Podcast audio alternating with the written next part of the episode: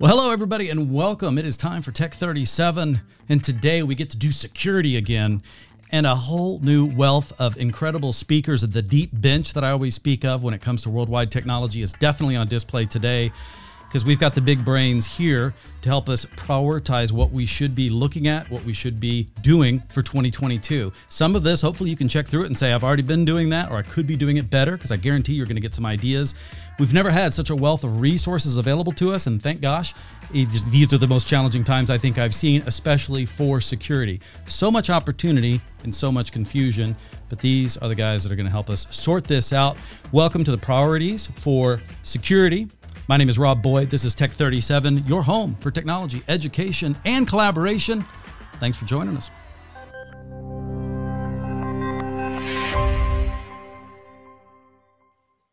Well, gentlemen, we have got a lot of road to cover with a very short time period. I want to go briefly through introductions. Each of you could spend the entire 37 minutes on introductions alone with your backgrounds, but I'm going to start here at the top with uh, Mr. Shivers. Matt, will you give us a quick idea of your background as it relates to our topic today? Hey, Rob, thanks for picking it up. So, I've been doing security for a little over 25 years um, in Fortune 25s, Fortune 50s, and been at Worldwide for here about a year. Looking forward to the conversation today.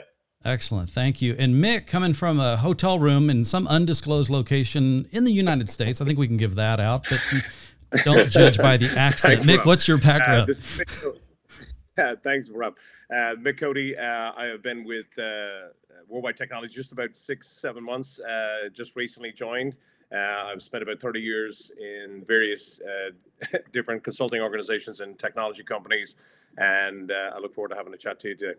Excellent. Thank you, Mick. And Vin, please tell us more about yourself. Yeah, thank thank you, Rob. Honored to be here today with my colleagues and you. Um, been in the technology and cybersecurity space for about 30 years. Uh, my focus is really on working with clients and solving their business problems uh, through cybersecurity and technology solutions. Excellent. Well, you guys had the unenviable task of figuring out how to nail down priorities in a security environment where it feels like it's very difficult, I think, to any do any kind of broad brush around thinning out the number of things that should or could be focused on. Uh, but these are the five that all relate to a research paper that we will link to at the end of the show. If you don't already see it in your uh, in your image, we don't go read it now, but you're definitely going to want to follow up. There's more details that these guys and the rest of the team that aren't on camera have been working on to share. But so as we look at these top five, these are the parties and the order that we're going to go in. Vin, since you already have the microphone, do you mind kicking us off with our first one on uh, cyber resilience? Why cyber resilience? Yeah. So um, I think one of the key questions that everybody asks is, what does cyber resilience really mean? And and it, in many ways, I would say that cyber resilience is core to, to a business's business resilience, mm. right? And very simply put, from a definition, is your ability to minimize critical and core business operations when you're under attack or when you have a cyber event, whatever the case may be. And I think when you look at it from a high level and directional perspective, one has to think of cyber resilience is taking your cybersecurity model, which has traditionally been reactive, and moving it into a proactive model, right? So, really, when you start thinking about that, you start thinking about the four pillars that you really need uh, to work through it, right? So, you want to kind of anticipate, withstand, recover, and adapt. Okay. So when we talk about each one of these, anticipate is just really the proactive processes that you put in place, like ensuring you identify the critical applications, data systems. You do things like threat modeling, make sure you're abreast of the threat landscape, you know, because it's constantly changing, right? Today right. it may be ransomware, you know, tomorrow it may be something else. So you've got to stay on top of that. And then withstand is really having the ability to attack um, the situation when you when it occurs, right? So it could be planning around uh, incident response planning, ensure your business processes are robust to handle that. Some people may even include having some cyber deception in the works when you are under quote unquote attack, is to take that approach of doing it.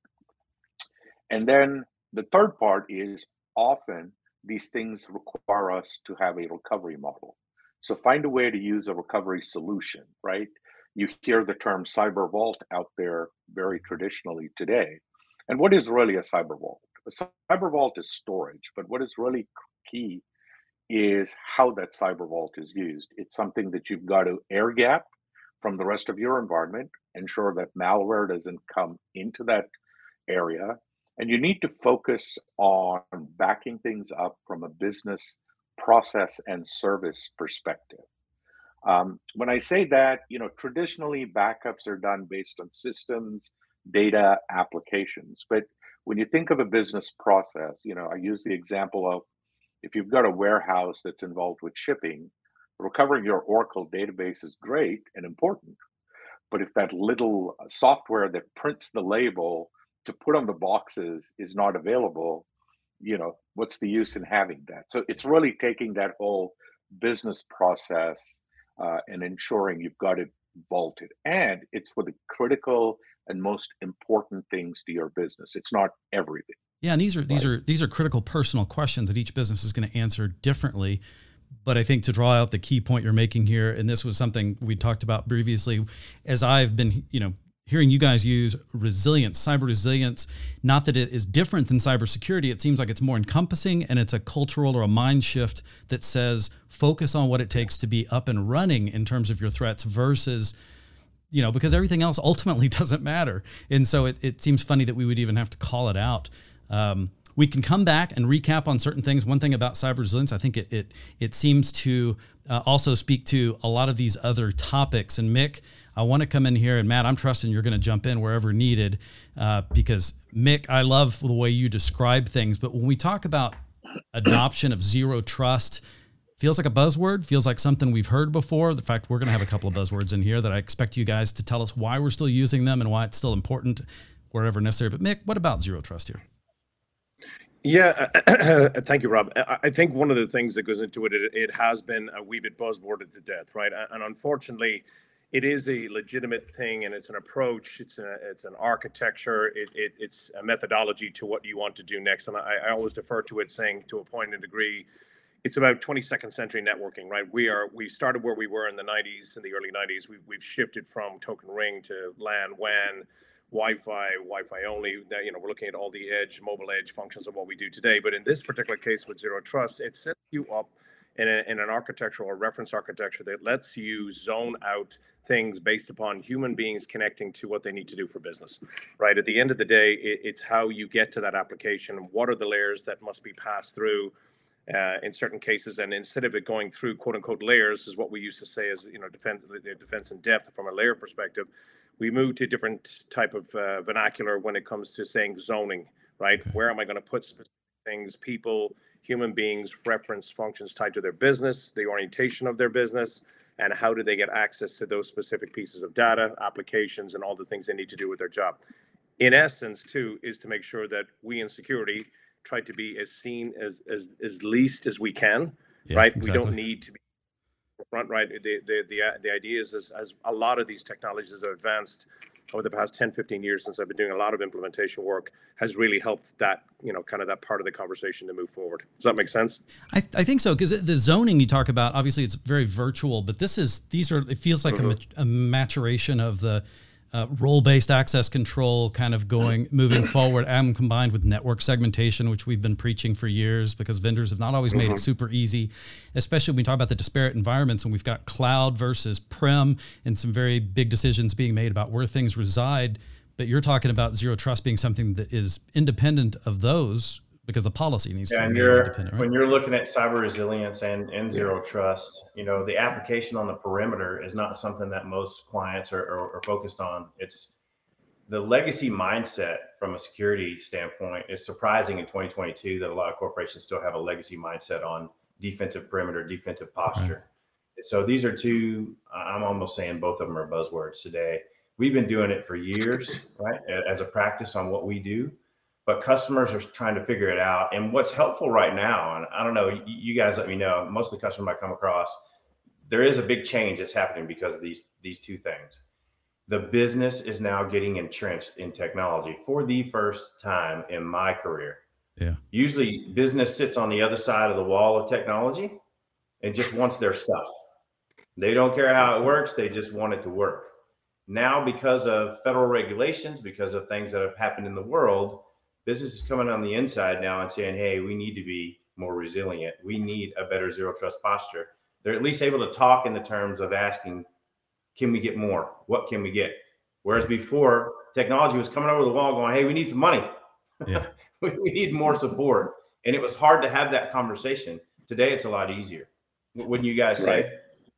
Yeah, absolutely. And, and I think that goes into that whole part of it, right? I, I think when you start talking about treating their zone or their point, uh, you know, to your point, Rob, microsegmentation has been around for, you know, forever and a day, but it's kind of organizing it now in a, in a, in a basic set of principles that allows the roles, the human beings to connect directly to, you know, through a specific set of hops, jumps, and leaps to get them to what they need to, but also in certain cases expedites how they get there. Right? Yeah. Uh, you don't have to pass through so many jumps, hurdles, constant being you know logging, logging, relogging, pushing for MFA. You know it, the SSO things are, are are not working. There's a lot of those parts, and you're just you're pulling it up, right? So that's where we're going with the maturing of the identity and access, right? You've seen a huge shift in in culture in those particular technologies with a lot of the the OEMs that we work with today, um, where they're where they're kind of breaking down those walls or helping us break down the walls of what has traditionally been how we have done, you know, I'll call core identity management uh, from traditional provisioning, deprovisioning, and governance to what we now are expecting them to do to kind of be a platform where you can come in from the edge and continue to be, you know, carried through with you know, I think the the new terminology that's coming out right now that in the high end of the maturation of what we're doing is saying passwordless, right? There's a yeah, lot of fuzziness, but that's all well and good. But again, your posture internally has got to be set straight and and and well. Uh, I'd say the telemetry of all the aspects of what you're doing for your applications and the human beings within your core identity sources, like an Active Directory, or you're doing in those particular spaces. They just have your, your house has to be in order as you approach zero trust um, I've done a lot of different phase zero, phase one, two, and three in the early stages of implementation. And in certain cases, we can get bogged down and stopped at any given stage if we find out, you know, a subset of groups or parts of Active Directory and or your human resources sourcing of where we find the identities and the roles and all those parts are not in order. Also, that has uh, that has created stopgap, if you say, before you're you're continuing forward. So, and, and I think every customer we have, every every I'd say Fortune 500 customer we have has uh, a larger need around just the size of the data they have to manage. Their unstructured data is larger than it's ever been before. Their structured data is larger than it's ever been before, and they have not caught up on how to manage that and and also how to use it. One thing we don't ever talk about in our industry, uh, or I talk about enough, is with security, we can help you use that information in ways that you're not using it before. It's a way to get the business to understand there's it's not a cost, it's cost prohibitive, right? Yeah. We can give you information about things that you're you know but you don't know because the data will tell you things that you're not using it to tell you.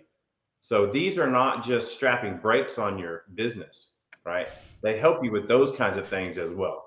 I love that you brought brakes up because my old my old way of referring to this, and it's very old, and I'm sure it's been abused, but it's this notion of, you know, uh, we focus on big engines and fast cars, but I guarantee you, even though we don't focus on it much, if you did not have good brakes, you would not drive that car very fast, if at all. Right. And so, you know, the better the brakes are, the faster you're comfortable going. Uh, someone was going to jump Stewart in. didn't care about that, but yeah, he, yeah, you know, he would just use a crash to brake. But yes, yeah, right. it's easier but and, and I think I think a lot of it too, and and, and I, I kind of had thought about this in a different way eh, of, of where we see chief security officers having to consistently from I'll say over the past 10 to 15 years that you know people will come can i get access to this? No. Can i have this? No. Can i have this? Yes. no no. No and yeah. to matt's point right the, the answer of no needs to have a k and a w put on the either side of it right? And it drives to a knowledge based decision on what you do right? I want to know what I'm going to do to hand you this access to do what you need to do for your job. I'm doing it in a, in a way that creates, you know, a concatenation of compliance that allows me to watch what you're doing,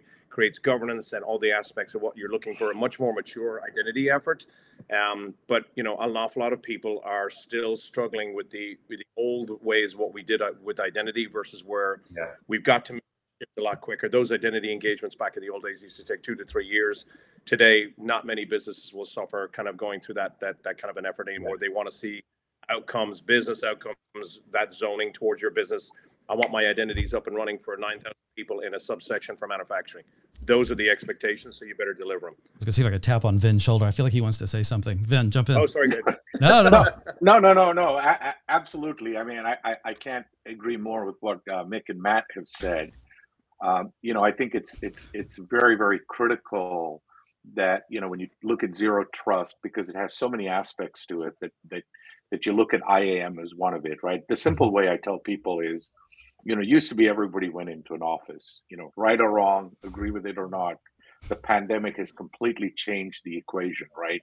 We all work from home or hotel rooms, um, you know, and, and most of us are are hardly in the office anymore, right? I mean, that is, you know, part of the time that we go there. So when you look at something like zero trust, it goes away from what the old mindset that Matt talked about and and you know IAM becomes more critical because now you're assigning people security based on job roles, job functions, and those types of things, as opposed to just I'm in the office, I can have access. Yeah, which is more perimeter based, right? Which is you cross this threshold, you must be okay. And now you're talking about we need security policy that that uh, accurately travels with the person, with the data, and with the actions that they're taking in such a way. And as, as I think Mick had brought up earlier too, it's a matter of provisioning and then deprovisioning because we need to remove rights just as fast as we add them. It, or, and that's not just for people leaving the companies, people changing roles. You don't want access creeping up as people have worked in a company. You know, we all have examples of those people. Oh, I almost put my computer to sleep as I got excited. Yeah, you think you think about all the the, the last 10 or 15 global breaches that have happened, and then compare that to three years ago, I say pre COVID, mm-hmm. a majority of people were coming to the office in the big corporations. You know, they scan your stuff, you come in through security, you uh, only use the, the network local. You know, all these things have changed now where your employees got you know access to two or three different networks that aren't secured and all of their devices are sitting inside that domain so there's a, a whole bunch of countries and script kiddies and everything in between out there that understand what what now is more open than ever before, right? Yeah. Your your IAM solution, you need to be close to having it automated, right? Yeah, and I think because that's an end goal with a lot of us, right? To recover all of the the devices now that are open to the network because they're not in your office; they're at home. Well, and, and Matt, you brought up earlier before I switch over to Mick on this next point for number four, but you brought up something really important uh, when we were kind of building up to the the live show here. Uh, but it was this notion of um, now I'm trying to remember what it was. I'm just drawing a complete blank. Either way, Matt, you said something important. I'm going to remember what it is in just a second. When for some reason I'm under the pressure and I can't. Taking down the sewage systems. Yeah. Well, there was taking down the sewage. It wasn't even something you'd probably remember as being great, although that is a good one. Uh, but I, I I will come back to it. I don't know why it's it's eluding me. But Mick, bail me out here. A SASE solutions. Yeah, oh my gosh, Mick, sassy. Have we heard enough about sassy, and now we're hearing it may not be sassy anymore? Maybe not for everybody. Can you let us know what's well, important yeah. to understand? Yeah. Well, oddly enough, it's kind of funny you bring that up. So, even from a different perspective, and not talking about ourselves as a company by any standards, because I know we're, we're talking about this, but it is very interesting. You know, the, uh, as of January, you know, a new brand, we'll call it, of SSE has, has, has been launched in, into the marketplace, right? And we almost call it, you know, it's evaluating SASE without the A, right? So, yeah. so there, there's a couple of things we just recently published an article on that particular topic, and it's called, you know, what's what is SASE? SASE, you know, is SSE without the A. But when you're look, when going back to, to to looking at these solutions, I think an awful lot of people, again, because of where we're going with the perimeter, less kind of an approach and everything else that goes into it. What are we looking at for access on the secure edge, right? And the edge, technically, in, a broader context, is going away, right? Yeah, yeah. From an infrastructure, that's what happens. So, as people are evaluating, there are a tremendous amount of, of options out there in, in the vendor space to kind of fit a and fulfill a, a need that that it's going to be tied into. And, and I think when people are starting to evaluate SASE, and I'll pull Vin in for this part as well, is not to forget how you're triggering on or what you're going to do when it comes to software defined networking, right? So the SD WAN parts of the platforms has to be kind of looked at sometimes wholly separately, but also from a platform perspective of where you think you're going to go on your future journey as you continue to adopt what you're going to do with SASE next. So, you know, I, I think as we've seen people look at the criteria of what they're doing, what do I have in house? Who are my set section of vendors who I know have a function or set of platforms, or do they not have that part of the Swiss Army knife, uh, what it is to trigger or flip on, you know, through a toggle button? I want to I want to open up SD WAN in conjunction with SASE. What does that look like? What are your platforms? And if I have a stopgap, who can fulfill that need? That's reasonable, cost effective, and allows me to do what I need to do. Kind of again, very seamlessly, not to be seen. So, Vin. Yeah. So yeah, I, I think you know great points, Mick, and and I think one of the things that one has to really worry about is is really you're taking what was traditionally think of it as your WAN pipes and you know things like that, and you're now spreading it out because you've got cloud providers, you access through one path, you've got people working from home, all these different paths, and you know traditionally the remote people use something like VPN, which worked well.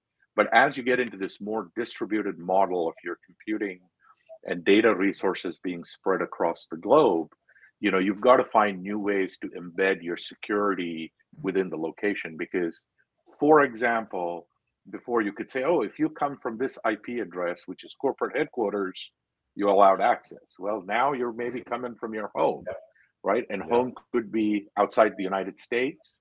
Uh, how do you how do you control all of that, right? So mm-hmm it's really about embedding the security model within your wide area network, just like you do with an IAM concept, you know, where you have Active Directory to authenticate the systems.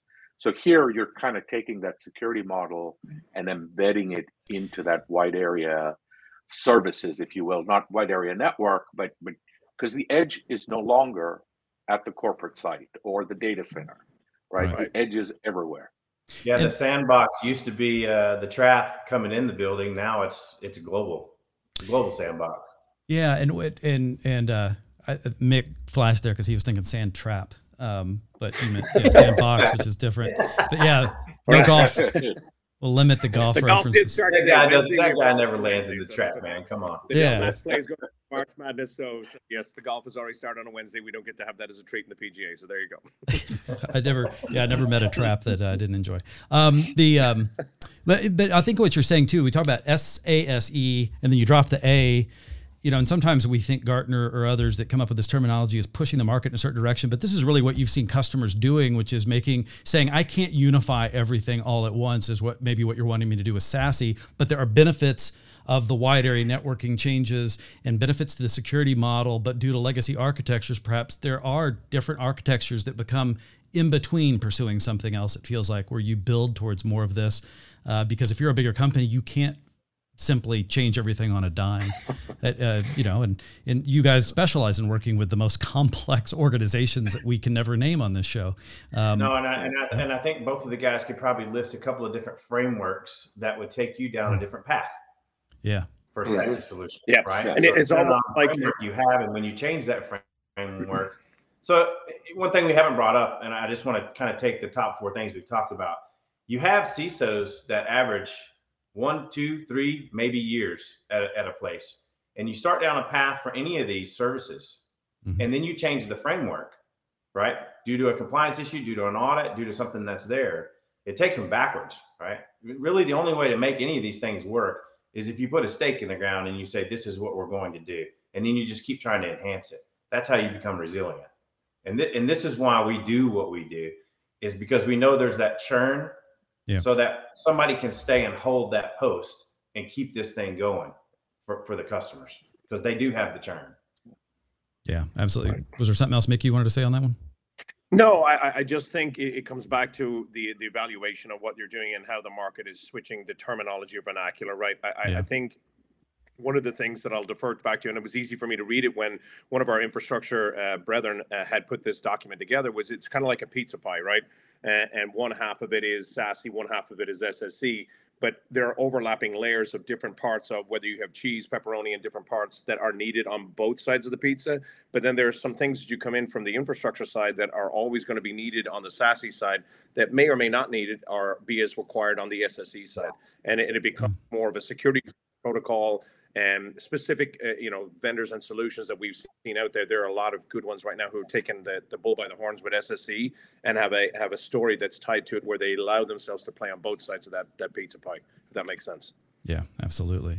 Uh, I want to I want to move over to you, Vin, uh, to kick us off on this one. Have you guys? Because I'm glad you put this on the list.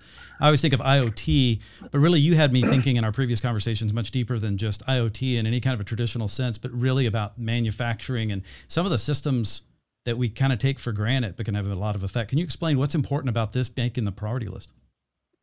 Yeah, so industrial control systems, you know, forms part of the IoT space, but traditionally it has been managed outside of the IT uh, space, right? Mm. People refer to it as the OT space, right? right? Operational technology. Uh, and there are some models out there like the ISA 95, otherwise known as the Purdue model, uh, that fill there. But traditionally, what has happened is there's always been a very strong line of demarcation, right? Okay, this is IT, you guys can't go in there and touch it. And often in OT, what you find is very critical items. Um, you know, power grid infrastructure, manufacturing floors, you know, all of those kinds of things that that just hit home for a company. And very often there is no security around it. And and most of the time companies will say, well, I'm not allowed to touch that because we are IT, yeah. you know, OT is separate. But you know, it goes back to that saying, right? You're only as strong as your weakest link, and very often, those industrial control systems become the easiest way um, for bad actors to get into an environment. And so, even if you have to keep certain things going, you know, that are legacy systems, one of the things you can do is, you know, you can apply things like microsegmentation or just segmentation to create some barriers, right? So instead of giving open access you can build jump hosts to get into those layers. You know, you can put some firewalling between the IT and OT layers. Mm-hmm. Uh, there's a lot of different ways you can do it, but too often uh, it is probably in most companies the single biggest risk that they face. And I think when you look at it from a risk perspective, you know, it's it's 95% of the time you'll find that they're like, okay, but we can't stop production. Yeah. And there's great ways that you can go mitigate the risk. You're not going to eliminate it, but you can uh, mitigate it. And and you know, I think uh, uh, you know other things. A lot of these fall under you know what we take for granted, right? I think uh, you know Mac talked about the sewage system. You know, as, as we joked about it, right? You stop mean, that in my city, and chaos will result. Exactly. Yeah. Yeah, chaos and you know illness will will carry through. You know, power grids. You know, uh, gas delivery, you name it, right? I mean, all of these mm-hmm. things uh, can be very, very critical.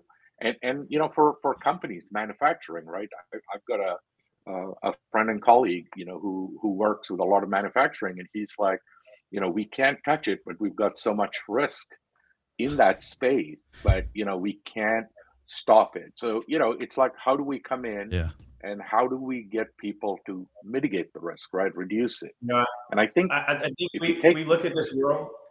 We, we look at this world and we think, uh, you know, the heroes out there are, are, your firefighters, your teachers, your police officers, your military, uh, you know, the people that are the front line of defense. I've been in this business long enough. So has Mick and so has Vin. I mean, everything Vin just said, those people lose sleep at night. The, the person that runs the gamma center for the hospital, Oh, Worrying if somebody can tap into that and increase the amount of that flow when somebody's under that gun the next day, right? I mean, there are thousands of examples where people are trying to prevent catastrophe. Yeah. On a 24 by 7, 365 basis. And I think sometimes yeah. we just forget about that. And you know, the three of us, we we do think about that. Those are the people we meet with, those are the people we think about, and we think about it from that perspective. Everything we've just talked about takes a person, a technology, and a process. Right. And it's hard to get yep. those three things to work the right way all the time. And the enemy just needs yep. to get it right once. Yeah. Yep. And I, and I would tell you, I think a bigger part of this is also just coming back up a layer is is also looking at the convergence of it, right? So mm-hmm. uh, the convergence between IT and OT has been going on probably for the past five years, but there's a lot of chief information officers who are struggling with kind of taking it. You remember, you, you are advancing into a space, and you know, when we talk about industrial control systems, they exist to Matt's point, not not just in the traditional places of oil and gas, SCADA systems. Um, your traditional places of manufacturing floor plant, you're also talking about hospital systems, right? Where all these technologies have today, where you drop in a CT system or you drop in a, a PACS machine to, to do imaging, those things are now sitting live on a network, right? They used to be sitting on side, they had their own server. You used to pick up your images, they'd be on a CD. That image, all of that information now is sitting live on a network, right? And it, it changes the dynamics of what you can do and how you get to people's information and or a window into a network there where they basically have gone about and they do they've done this in, in oil and gas where both in oil and gas and in healthcare you've, you've got this shadow IT effect basically mm-hmm. Rob that that yeah. has allowed you know the IT OT thing so OT oh no no I want you over there no no you stay over there on your side of it right but it goes back to yeah. the first thing that we talked about when you operate operationalize or start to look at zero trust modeling to, to Vin's point microsegmentation makes a lot of sense because you can keep these things in, in a specific area, but allow access back and forth to let you do your mm-hmm. business. The big, but people are air gap it, they do all these things to block it. That's that's not a reasonable approach, right? You have to have these things inter. They're feeding algorithms and they're feeding, in the case of oil and gas, feeding telemetry back to people when it comes to fuel flows up and down the pipelines and what they have to do. So it feeds their SAP system so they can go out and bill, right? So when they're trying to do some billing, so that's where when, when you're you're going to see a convergence between these two things coming. I think an awful lot of the technology to go there and find it, the asset inventorying, the the telemetry, define what's mapped to each asset, how it's being done. The more and more that technology evolves, and the more and more CIOs become comfortable with it, the more and more chief security officers get in the room, and they'll start treating those assets as another just asset that is part of their business that has to be managed, you know, and measured on a regular mm-hmm. basis, like any IT asset. Well, here's the here's the thing that I'm reminded of here is that it we've made it it's so easy to add things to the network and anybody can do it. You don't have to go through IT right. anymore to to put something on the network. And you know, because you brought up shadow IT, uh, which is you know all these cloud-based services, employees and you know individuals have never had more ability to kind of solve their own problems and move forward. But that becomes uh, which is good in many ways, but also can if, if you don't enable your teams to do what they need to do in a secure manner, then then it is easy in some situations to go around them. Um, and so if you right. shut everything off, like you say, then that's not the answer either. Uh, but I am now reminded what I what what Matt had said to me. But it was this notion of most people, Matt, and correct me if I'm if I'm wording this wrong. But you have so many customers that have trouble answering the question: Do you know what all is on your network? Do you know all the devices on your network? Uh, do you have that level of visibility? Uh, am I wording that correct, Matt? Did that is that yeah, I, mean, I, I, had a, I had a customer one time that didn't even know how many networks they actually had. They'd done so many acquisitions in a, in a span of three years. Oh my God. Yeah, acquisitions. They, there's another. They had data centers on different networks. They had stuff in the DMZ they didn't know about. It's it, it kind of goes back to what I was saying earlier. There's so much churn and so much turnover. Nobody we talked to yeah. today built their environment. Yeah. Nobody we talked to today bought every tool that's in their environment. Nobody we talked to today hired every person that's running their environment. Yeah. And so getting a, a, a baseline for all of these discussions, that's that's hard to do. Security yeah. Security is the gift that keeps on giving, man. Because you know, no matter what you guys do, uh, I, I advise every client before we do anything, let's try to get some advisory here. Let's find out where you are, what you have, yeah. and what you're doing with it. Yeah, how many people do run after something without first understanding where they are? Uh, yeah. Because that is our natural human motivation, which is to just run after something. And, and I, I kind of get where we are. Well, no, we don't. We, we've got departments that don't talk to each other. We've got all these silos that are still running their own fiefdoms, kingdoms, I think you called it, Matt, earlier for me. Um, you know, and these things aren't helping us make better decisions, but there are tools, there are processes, there are people, people such as yourselves and the teams that you guys represent that are here to help. I want to bring this up because hopefully it's going to come through. This is the uh, uh, security research paper that a lot of this show is based on. I encourage everybody to get a look at this. It's right on the WWT website. Uh, most of you should already be all logged on as you're watching this, so you shouldn't have to uh, get on there. But you're going to want a WWT.com registration regardless, because you can follow these gentlemen. You can follow the incredible amount of information like this that gets published because there are more details and organization behind what what we were talking about here, how it all circles around cyber resilience, and it becomes a launch point as you go into the different topics that this uh, provides underneath. wwt.com provides access to labs get your you can set up stick time to understand what these things look at. You can go back to worldwide and say i need to understand how these technologies work together. Can we do proof of concept and figure out or here's where we are? Because i feel like you guys and you remind me of this each time is that you guys are like um, a therapist. I feel like in that you've got to have a certain degree of can you just lay on you know ask this the the CSO just lay on the couch for a minute man. Tell me tell me what's keeping you up at night. And uh, you know we're going to work this out together. We've got people. I've got a lot of people right behind this door that are going to come in at the appropriate time to help you out. And that's one thing I love about what you guys do is you know a lot the of problem us with that is? Yeah. You, you know what the problem with that is? I think you guys they do. They tell you. Yeah. Oh they will tell you. Yeah. Yeah. And then they then they want your help solving it. Well gentlemen we're, we're right at time. Um, uh, Mick, I was told to ask you about, but we don't have time to get into this now. I was told if you could relate the uh, the uh, security to your golf game. Uh, they said that they said that is something you are prepared to do, but I didn't leave enough time for us uh, on this one. Yeah, go ahead, Matt. Was that you? Oh, was that you that blamed him? Yeah, yeah I'll take yeah, ownership of that. They told me. this is what happens when you sometimes you miss certain pre-meetings. Is everybody everybody uh, says here's some dirt you can share. I know other, a couple of guys that have played golf with Mick yeah. And I told him I can cure his swing. He just needs to play with me one time, and I can cure his swing. Oh, there you go. Well, mm-hmm. hey, one other thing I want to mention real quick because I didn't make this joke earlier, but and Vin brought this to our attention. Uh, Vin wanted to call this show the Tex 37. Uh, yeah, instead right. of TEC 37 because let's see uh, right here in North North Texas uh, Matt you're up here north of Dallas yeah. I'm north of Dallas Vin you're north of Dallas Vin is normally in Sugarland north of Houston or is that east of Houston no, no, I'm in Dallas. I'm in Dallas. Oh wait, oh, oh Mick. Mick. No, Mick is I, in. I, am in Sugarland. Yeah, yeah down. Mick is in Sugarland. Did I say it wrong? I apologize. Yeah, but not today. No, you're not. You're in some undisclosed yeah. location in the U.S. We got that much. We weren't going to say. I'm listening and doing things with my clients. Trust me. there are people who want to know. Yeah. Well, guys, thank you for taking the time to join us and, and shed some light on these topics. Thank you for working to to, to publish this this research paper. This is the kind of stuff that we use to get smarter, make better decisions for our business. To our audience, please take advantage of these resources at wwt.com. Follow these individuals, follow topics. You can do that as well and just kind of be alerted when new information is put out, like as was mentioned earlier. What happened to the A in SASE? We dropped it. It's now got SSE. It's a potential option. It's an architectural, it's a name for an architectural direction that may be appropriate for you but that's the point. These guys have answers to your questions. Encourage you to work with them and their teams to, to make sure you're doing the right things for yourself in 2022 and beyond. Thank you so much for watching TEC 37. My name is Rob Boyd. We'll see you on the next one.